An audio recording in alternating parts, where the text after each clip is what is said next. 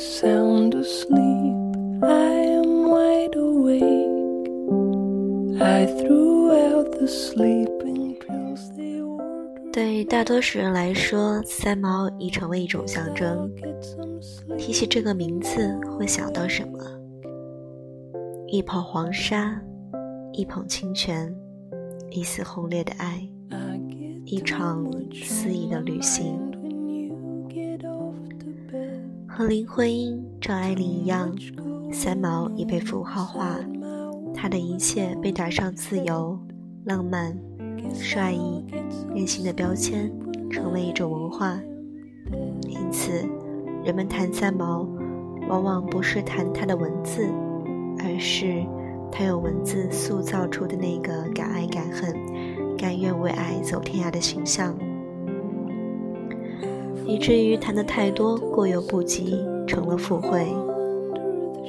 人们心中永远的三毛，到底是个曾经存在过的名叫陈平的女人，还是世人编织出的美丽幻想？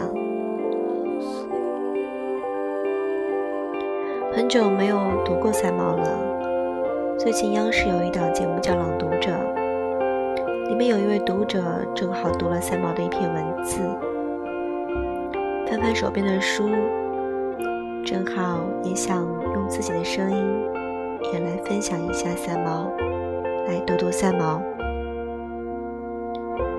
那今天想分享的三毛的这一篇文字叫做《夜深花睡》。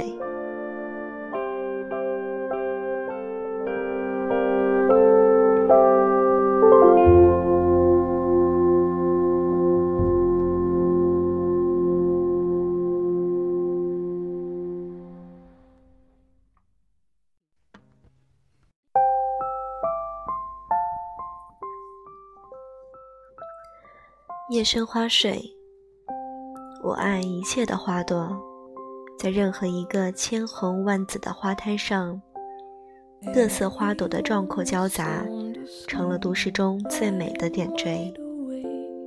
其实并不爱花圃，爱的是旷野上随着季节变化而生长的野花，和那微风吹过大地的感动。生活在都市里的人，迫不得已在花市中捧些鲜花回家。对于离开泥土的鲜花，总觉得对它们产生一种疼惜又抱歉的心理。可是，还是要买的。这种对花的抱歉和喜悦，总也不能够过分去分析它。我买花。不喜欢小气派，不买也罢了。如果当日要插花，喜欢一口气给它摆成一种气势，大坨瓶子，哗的一下把房子加添了生命。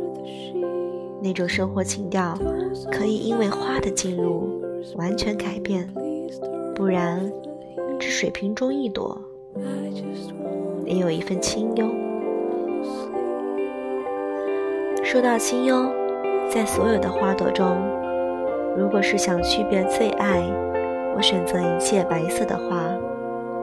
而白色的花中，最爱野姜花以及百合、长梗的。许多年前，我尚在大西洋的小岛上过日子，那时经济情况拮据，丈夫失业快一年了。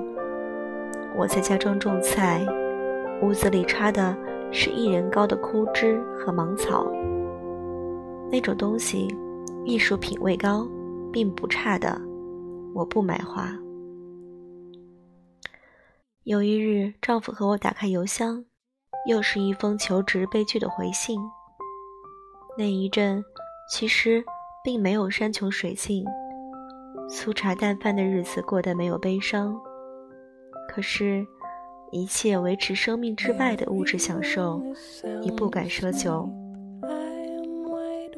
那是一种恐惧，眼看存款一日一日减少，心里怕的失去了安全感。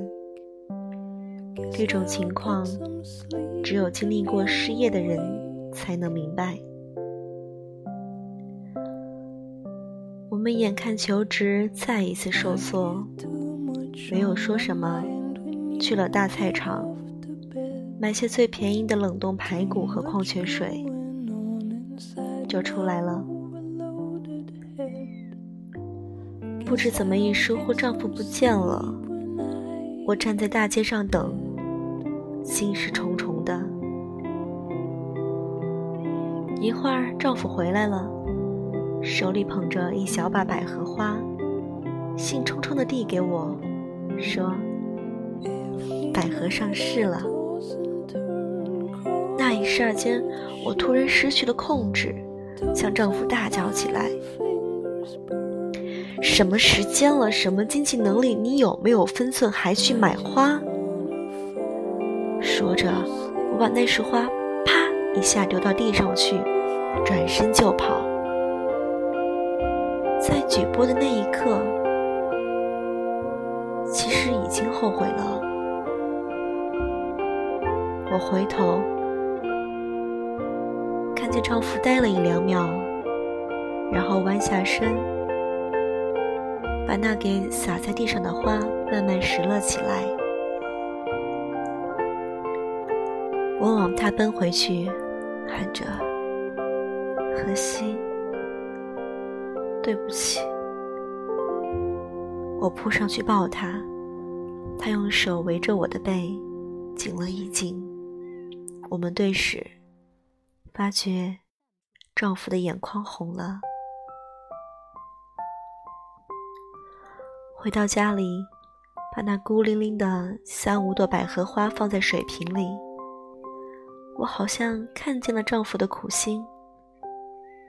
他何尝不想买上一大缸百合，而口袋里的钱不敢挥霍。毕竟，就算是一小束吧，也是他的爱情。那一次，是我的潜伏和急躁伤害了他。以后我们没有再提这件事。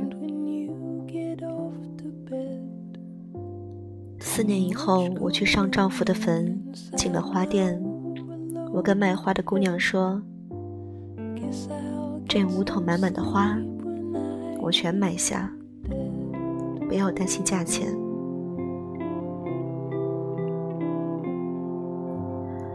坐在满布鲜花的坟上，我盯住那一大片颜色和黄土，眼睛干干的。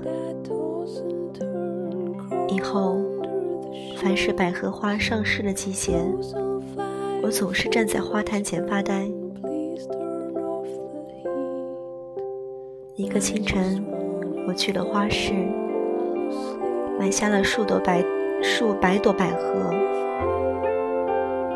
把那间房子摆满了它们。在那清幽的夜晚，我打开全家的窗门。坐在黑暗中，静静的让微风吹动那百合的气息。那是丈夫逝去了七年之后，又是百合花的季节了。看见他们，立即看见当年丈夫弯腰去地上拾花的景象，没有泪，而我的胃。开始抽痛起来。